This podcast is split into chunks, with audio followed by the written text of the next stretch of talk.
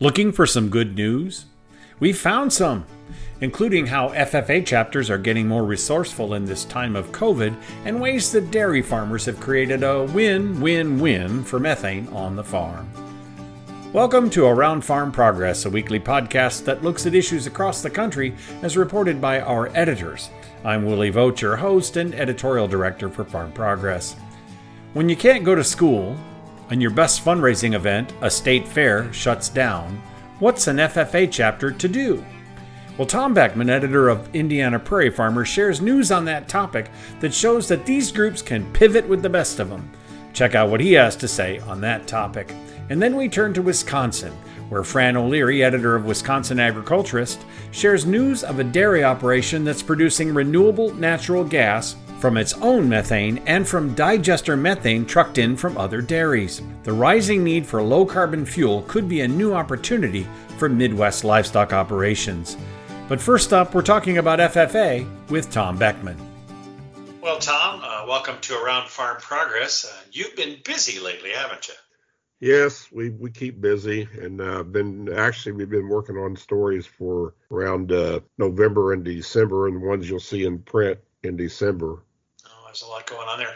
You know, one area I think that was kind of interesting you were looking at is you you uh, have kind of put together some stories for FFA chapters, kind of related to what to do with COVID. I mean, can you talk to me about what that means? Well, what we did, um, I've talked to several FFA chapters that usually carry out some pretty significant community service projects, and COVID was limiting them from doing that or had the potential to do that. So they found uh, creative ways to do things to help their community and uh, and get by COVID. And kind of starts off the the state officers this year. Uh, we're going to feature in our December, actually on the cover, unique set of individuals, and they're also unique because they were interviewed virtually, elected virtually. It was a virtual convention last summer, and they didn't get to go to the state fair and meet people live, so they've had to find ways to reach out they do columns in our magazine for us, but they're also reaching out doing their own video type series. And then I asked them, uh, you know, who who around the state has done things, and there's I guess three I'd like to mention. One of them we talked about last summer. The uh, Western Boone FFA chapter got involved early, before, even before the school year ended, and they were doing this. One of the members that contacted me was they were having virtual meetings from the between tractors for the FFA officers, and they they did a uh, they did a milk giveaway in their community. I think they work with Prairie Farms, and they really gave away helped give away a lot of milk. Uh, and then Crothersville FFA down in southern Indiana that will be featured in December. They picked that up and they did that as well. Um, but then they did some other things, and we can go into that if you want. Well, I'm just it's, it's interesting to me, you know, as, as, you think about this. I actually hadn't thought about it, but you know, uh, whether it's the FFA, um, I think they don't they don't call it what they used to call it, but you know, the service auction where you buy an FFA member for a right. day of work on your farm. I don't, they can't do that. I mean, that's a fundraiser for FFA chapters. So besides being able to just even serve in the community, this is going to kind right. of crimp their style, isn't it? Well, yes, there's still several chapters that do that, but there's other chapters. Yeah, COVID is a lot of unintended consequences. Uh, in central Indiana here, and I assume in probably some other states, several chapters, local, my local chapter included, relied on working at the state fair. They could make several thousand dollars for assisting, providing 10 people a day to assist in the different show barns to help people get their stuff moved in and out you take out say 5000 out of an ffa budget for a year and it's really uh, made them look for other ways to uh, to compensate. And uh, that's happened to several chapters so that that's just another example but you're right. But if we can go on and talk about crothersville a little bit they do an annual food drive every year in uh, christmas food and toy drive. We wrote about them a couple years ago featured them but they've done it this is their would be this is their 32nd year, and they're up to an unbelievable figure. It's like 20,000 pounds of food. It's a quite a process, and I did go physically watch it a couple years ago when they were getting it ready. Uh, some of the food's donated, but a lot of it they raise money and then buy what they need, and they prepare boxes for like a hundred or more families. We're not talking just a few cans. We're talking enough for several meals. And then working with the local fire department, they deliver it. What they run into this year is one of their biggest fundraisers for the money is a craft fair. And the school, well, was beyond the teacher agreed. It was just they couldn't, they can't have the craft fair. So that's like a $5,000 hit. And so they're looking for donations to help make that up. And I wanted to do the story to let people know that, hey, you're sitting here, you want to help somebody. There's no overhead cost. It goes straight to buying food. Mm-hmm. And I know that because I've seen it myself. So that's the kind of stories we're trying to get out there. Well, I suppose the message for anybody listening to this podcast around the country is maybe to reach out to an FFA chapter if you're in a position to help. And it's not always money. Maybe it's a space or some other way to help that group. But uh, yeah, this is an area, these are future youth that are beyond just being farmers. Um, right. They get involved in ag business and they see the future and the value of being an ag business in the future as well. And I think that helping these groups out would be a very valuable deal. So, yeah, I, I just think that they can't have school in certain states. That changes from around the country. But if you can't have school, you can't get together. You can't do things like Ag Mech. You can't do. I just think of all the things you can't do. So right. Wanna, you you've turned this into a positive though. Though these Trying to. groups are doing things that they right. can do. Any other ideas you might share that an FFA chapter in Michigan or Iowa might benefit from? Yes, one other that we feature are going to feature in December the Tri County FFA, which is in more north central Indiana and uh, north of Lafayette. They do blood drives, and there's other chapters that do blood drives, and they do them during the year. And they were set to do one like the third week of March, and they all of a sudden the school ends the second week of March, it's like cold turkey because of COVID. They worked with their principal and were still able to uh, pull off a blood drive they had to change. They did it at the school building, and a lot of a lot of schools wouldn't do this, but it just right. depends. But this was back then, and then in the summer they had one at the community center. Usually they get a lot of donors or students, but because students weren't coming to school, and in some places they're still not, it ended up being a community drive. But they were able to complete it. So I think if you get it, the big point is being creative there's a lot of people out there that need help, whether it's food or blood donations, and there's still ways to do it, uh, even in, in, in this unprecedented time. And we're trying to get some of those positive messages out there that it's not, it hasn't stopped the spirit of a lot of people, especially young people, and guided by some very uh, industrious adults and school administrators as well. Absolutely, and it, it's that flexibility. Um, sometimes it is a space, sometimes it's an opportunity, and I love the idea of the tractor to tractor virtual meeting. That's really good. I would encourage people to look at IndianaPrairieFarmer.com to look for Tom's stories on the FFA and the work that they're doing. Tom, you actually started in a previous century in VOAG, I believe. so you you have always been connected with your son was a state officer, I believe. Right. So you're you're pretty invested in FFA as as many right. of our, our, our editors and our readers are. Um, it's exciting to see how they're taking this on optimistically and looking forward to new things, and that's great to hear. Anything else you want to share that uh, you've heard or? Uh, no, um, just that. I mean, it's a new world for everybody, but they're trying to make the best of it. If you do live near an FFA chapter, especially I know like in states like Illinois where it's even locked down tighter, uh, reach out, see what you can do for them. There's there's an ag if there's a there's usually an ag teacher, and right now they're struggling to how, how do you give kids the same or as close to the same opportunity to grow they're finding ways to do it, and I just think it's encouraging. Well, yeah, I mean, I did a story a while back on uh, virtual internships uh, for college kids. So there's this opportunity for them to have learning experiences virtually with ag businesses. And so that might be an opportunity. I'm just thinking off the top of my head that if you're an ag business and you might want to conduct a little Zoom meeting for a local chapter on how inventory works at a farm equipment dealership, little things like that that could be good for ag business training. Those are the well, kinds of things that we want to have out there. Willie, funny you should mention that because Monday afternoon this week, uh, I actually went, had this set up for a while, but there was a young lady at uh, with Bane-Welker, who's an international company with 13 dealerships in Indiana, Ohio, and uh, she is doing exactly that. She is setting up. She's she's doing outreach to uh, through ag departments for kids that would want to maybe consider a career in uh, either internship in sales or diesel mechanic. Her company sponsors some some scholarship sponsorships for students that want to be diesel mechanics. But she has done 20 so far this year, 10 in person, but 10 virtually in schools that wouldn't actually let her come in, but they so they do it with the class. Uh, so yeah, that's happening. That's an ag business reaching out, and uh, I'll be writing that up. Man, you're really good, Willie. You're right. well, I think the other opportunity is uh, I I think there's a lot. You you know, as as a former teacher yourself, can you imagine doing virtual and live? I think there are a lot of tired teachers out there.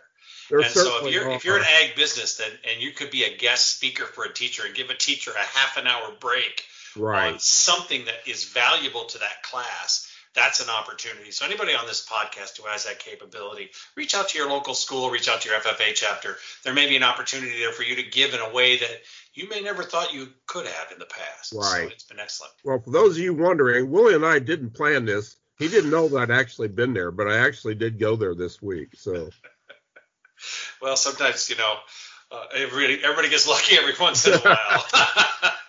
Tom, as always, it's a pleasure to talk to you, sir. Take care and stay safe and keep on covering agriculture in Indiana. We'll be talking to you soon. Thank you, Willie. Thanks to Tom for that insight, and sorry about my audio. I had a little microphone problem there. But anyway, I think the message is carried through. And no, I didn't know he was doing a story about that businesswoman sharing insights with classrooms via Zoom, but fascinating. Now we turn to Wisconsin and the opportunity Fran O'Leary has uncovered regarding renewable natural gas. Turns out it's a way to make money on those methane digesters that have become more popular in the last few years. Well, Fran, uh, I want to welcome you to Around Farm Progress. We haven't talked in a little while, and today I'm kind of interested to talk about uh, an interesting topic that you're covering. Can you give me a little rundown on on renewable natural gas?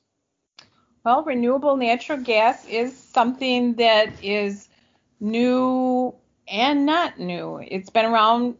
Um, natural gas has been around for a long time. The n- renewable natural gas, taking that from the methane digesters that uh, large farms in Wisconsin are using, is new. That process has only been around for a couple years. We're finding out all kinds of interesting things about it. Well, that's interesting because when you talk about gathering methane, obviously uh, anaerobic digesters and methane have been around. A lot of farms use that methane as generator source for to run a generator or um, other equipment on the farm to keep their power bills down. Basically, generators because dairy farms are great for sucking up electricity. But what separates what's the difference between just methane off my digester and what's going into the pipeline from this system? You were on a farm that's doing this, right? Right. They're doing this at Holsum Elm Dairy near Hilbert, and they have 8,400 cows. And actually, they're transporting in um, methane from digesters from area farms in northeastern Wisconsin to also be processed and put into the pipeline at Holsum Elm Dairy. And by processed, I mean cleaned. They primarily get this methane in from these dairy farms and they remove the impurities, which is mostly carbon dioxide, a little bit of nitrogen, and a few other impurities before it goes into the pipeline. And the pipeline is a pipeline that runs a, a natural gas pipeline that runs from Green Bay to Chicago and then down to Texas. Oh, that's fantastic. So it's interesting. You have an 8,400 cow dairy that I'm assuming generates quite a bit of its own methane. And that wasn't enough to really justify the cost for this impurity cleaning system. So, so they worked out a business, uh, which makes a lot of sense. So they could afford the capital investment, and they, and that's partly when you turn something like that on, it's got to keep running. So they want to keep methane going through it, right? Right and they have partnered not only with um, five other dairy farms in the area, and they're all large dairies with 1,700 dairy cows or more per farm, but they partnered with U.S. Gain out of Appleton, which is owned by U.S. Venture, also in Appleton. And they have a unique arrangement created between their partnership. So, in terms of that, and I guess I want to get down to, you know, in any of these new ventures, I like to use the phrase follow the money. How do they get paid, and is this a is there a financial benefit to having something that's truly renewable as an energy source? Well, there is a great benefit. It's a, it turns out that it's a win-win-win not only for the farmers but also for consumers as well as the environment. And this actually came about because, as you know, um, methane digesters on dairy farms have been around for about 20 years now. Doesn't seem like it's been that long, but it has. When they originally built them 10, 20 years ago, the methane was sold to the utility companies like the electric company mm-hmm. and they convert converted the natural gas or methane into electricity which the farmers were able to sell back to the grid and get paid well enough that it not only paid for the digester and the upkeep of the digester, the maintenance, but it also gave them a, a somewhat of a return, a decent profit. That was true until about two years ago. And all of a sudden, the utility companies were buying their renewable fuels, which they're required to get 15% of their fuel from renewable sources from the wind farms and the solar farms that have sprung up all over Wisconsin and they weren't um, paying much for the methane or natural gas from the digesters. So farmers were all of a sudden renewing contracts and instead of getting enough to make a profit and pay for the maintenance on their digesters, they weren't even getting enough to maintenance on their digesters. Can you give me some clarity on this? They weren't selling the methane directly to the power company. They were running a generator and selling the power to the power company, right? Yes, they were selling the, the electricity on the mm-hmm. grid to the power company. And the power companies don't need it anymore because of the wind power and the solar power, or they didn't perceive they needed it. Right. They yeah. chose to get their renewable fuels from solar farms and from wind farms in Wisconsin instead of from manure digesters. When that happened, um, US Gain looked into the possibility of getting the fuel from the methane and converting it or cleaning it up is basically all they're mm-hmm. doing into nat- renewable natural gas and paying farmers for it. And this wonderful idea has evolved into a, a, great opportunity for dairy farms to continue having manure digesters and making a profit. And not only are they making a profit by selling the renewable natural gas to utility companies to heat, cool, and fuel houses in our state, but they also are able because of US gains to capture some additional revenue from the renewable fuel standard and from the state of California. Right. California, if you sell this natural gas into a pipeline, California does pay a premium for it because they're looking for this. This is a low carbon thing. I mean, you're capturing the methane that might go in the environment, putting in the natural gas stream and, and burning it for energy. And that's really the benefit of this technology. Exactly. And because it's a, a, low carbon fuel and it comes from a source that that the government feels is not regulated, the natural gas from the manure from these cows would have just gone into the environment. They get a high rate of return on this because it's it's collecting a, a source of revenue from a cow manure that wouldn't have been there. So it's it's, kind of money for nothing, kind of. It's right. Not exactly, but, but it's close. It's close. Right. But uh, most of the rest of their fuel comes from sources like wastewater treatment plants, mm-hmm. and they don't have the return on investment that the manure does because it's a much less regulated source. So they get um, bigger bang for their buck. So they get money from three sources from the renewable fuel standard, from the utility companies, and from the state of California for this.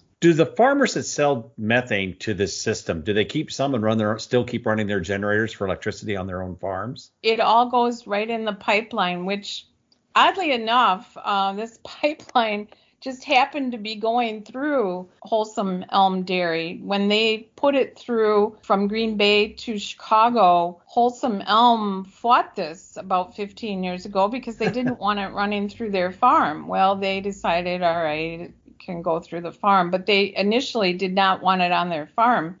Pretty ironic because now it turns out it's they're strategically located on this pipeline it goes right through their farm and they're using it now.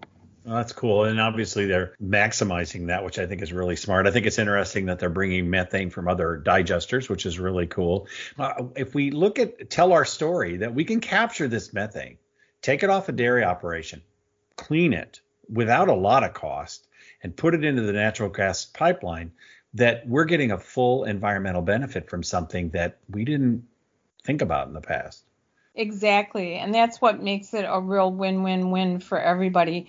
And this methane from just Holsum Elm Dairy and Holsum Irish Dairy, which have the 8,400 cows, just from their farm, they are providing enough renewable to heat 1,860 Wisconsin homes each year. And that doesn't include just the heating, but the heating, the cooling, and fueling those homes with electricity as well. They figure that each um, 2,000 cows produces enough natural gas to meet energy needs of 443 Wisconsin homes wow. per year. So that's pretty huge when you think about it. Oh, definitely, definitely. Well, Fran, it's been good to catch up with you on renewable natural gas and the opportunities that uh, dairy farmers in Wisconsin are finding. I believe that this may be an opportunity for a lot of other livestock, like swine operations and other CAFOs that might be able to pull that methane off and put it into the system. So good news.